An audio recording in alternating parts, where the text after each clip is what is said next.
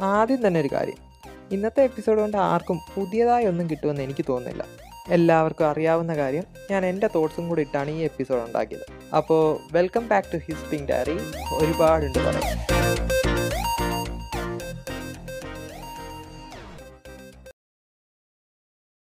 ഒരു വലിയ drawing competition നടക്കുക എന്ന് വിചാരിച്ചോ? ഒരു ഏജ് ലിമിറ്റ് ഒന്നും ഇല്ലാത്തൊരു ഡ്രോയിങ് കോമ്പറ്റീഷനാണേ കൊച്ചു കുട്ടികൾ മുതൽ വലിയ ആർട്ടിസ്റ്റ് വരെ ഉണ്ടെന്ന് കുട്ടികൾ. ഞാനും ഉണ്ട് ആ കൂട്ടത്തിൽ. ഞങ്ങളോടെല്ലാം ഒരു വീട് വരയ്ക്കാനാണ് പറഞ്ഞേക്കുന്നത്. ഞാൻ വരയ്ക്കുന്ന വീട് ഒരു ചെറിയ ഓടിട്ട പോലൊക്കെ തോന്നിക്കുന്ന ഒരു തട്ടിക്കൂട്ട് വീടായിരിക്കും.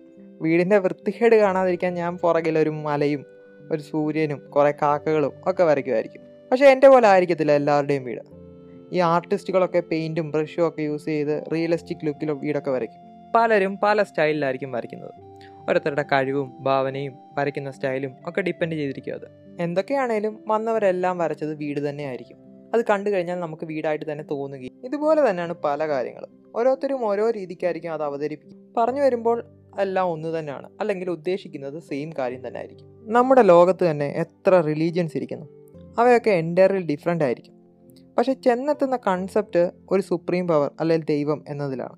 നമ്മുടെ റിലീജിയൻ അല്ലെങ്കിൽ വിശ്വാസം അതൊരു പേഴ്സണൽ കാര്യമായി കരുതുന്ന ആളാണ് ഞാൻ. എന്റെ യുക്തിയും നോളജും എക്സ്പീരിയൻസും അനുസരിച്ചായിരിക്കും എന്റെ വിശ്വാസം.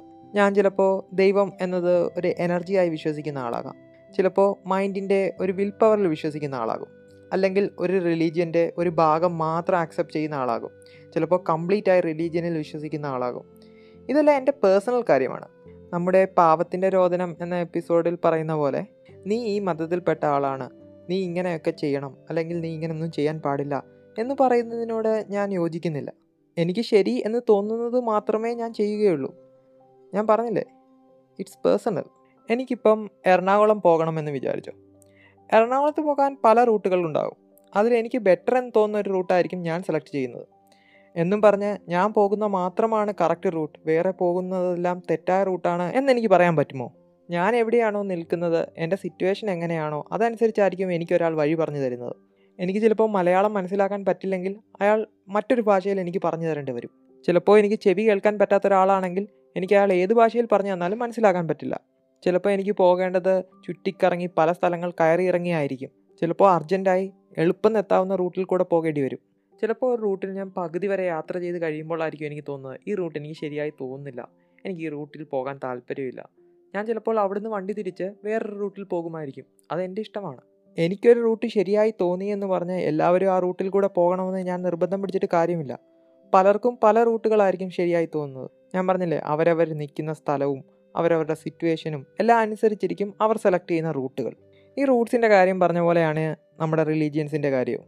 ഈ സയൻസ് ഒന്നും ഇത്ര ഡെവലപ്പ് ചെയ്യാത്ത കാലത്ത് പണ്ട് പണ്ട് പണ്ട് നമ്മുടെ അപ്പൂപ്പന്റെ അപ്പൂപ്പന്റെ അപ്പൂപ്പന്റെ അപ്പൂപ്പന്റെ സമയങ്ങളിൽ അന്നൊക്കെ ഓരോ പ്രശ്നങ്ങളോ അല്ലെങ്കിൽ കഷ്ടപ്പാടുകളോ ഒക്കെ വരുമ്പോൾ അവർ അതൊക്കെ മാറും എന്നൊരു പ്രതീക്ഷ മനസ്സിൽ വച്ചിരുന്നത് ഒരു ശക്തിയിൽ വിശ്വസിച്ചുകൊണ്ടായിരുന്നു. ആ ശക്തി അന്നത്തെ അവരുടെ അണ്ടർസ്റ്റാൻഡിങ്ങും നോളജും ഒക്കെ അനുസരിച്ച് അവരതിനെ എങ്ങനെയൊക്കെയോ മനസ്സിലാക്കി വെച്ചിരുന്നു. ആ സംഭവം അവർ വരും തലമുറയ്ക്ക് കൈമാറി കൊടുത്തുകൊണ്ടേയിരുന്നു. ഇപ്പം നമ്മളെപ്പോലുള്ളവർക്ക് അതൊക്കെ നോക്കുമ്പോൾ പഴങ്കഥകളായും കെട്ടുകഥകളായും ഒക്കെ തോന്നുമായിരിക്കും. അവർക്ക് നമ്മുടെ സയൻസും ബിഗ് ബാങ് തിയറിയും ഒന്നും മനസ്സിലാകണമെന്നില്ല.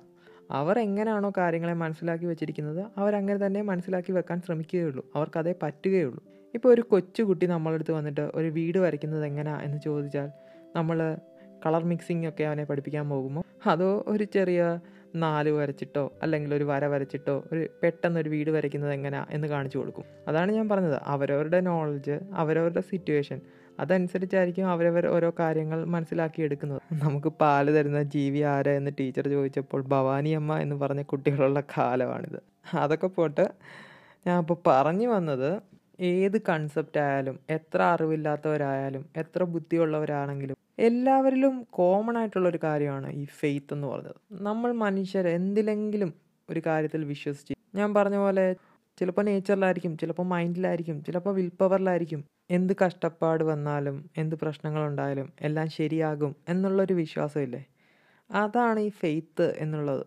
ആ പ്രതീക്ഷയില്ലാതെ ഒരു ജീവിതം എങ്ങനെ മുന്നോട്ട് പോകുമെന്ന് എനിക്ക് ആലോചിക്കാൻ പോലും പറ്റുന്നില്ല. ജോസഫ് മർഫിയുടെ power of subconscious mind എന്നൊരു ബെസ്റ്റ് സെല്ലർ ബുക്ക് ഉണ്ടായിരുന്നു.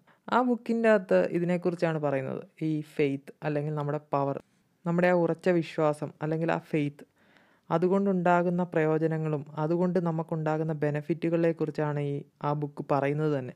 ഇന്നത്തെ എപ്പിസോഡ് കൊണ്ട് ഞാൻ പറയാൻ ഉദ്ദേശിച്ച കാര്യം ഇത് തന്നെയാണ്.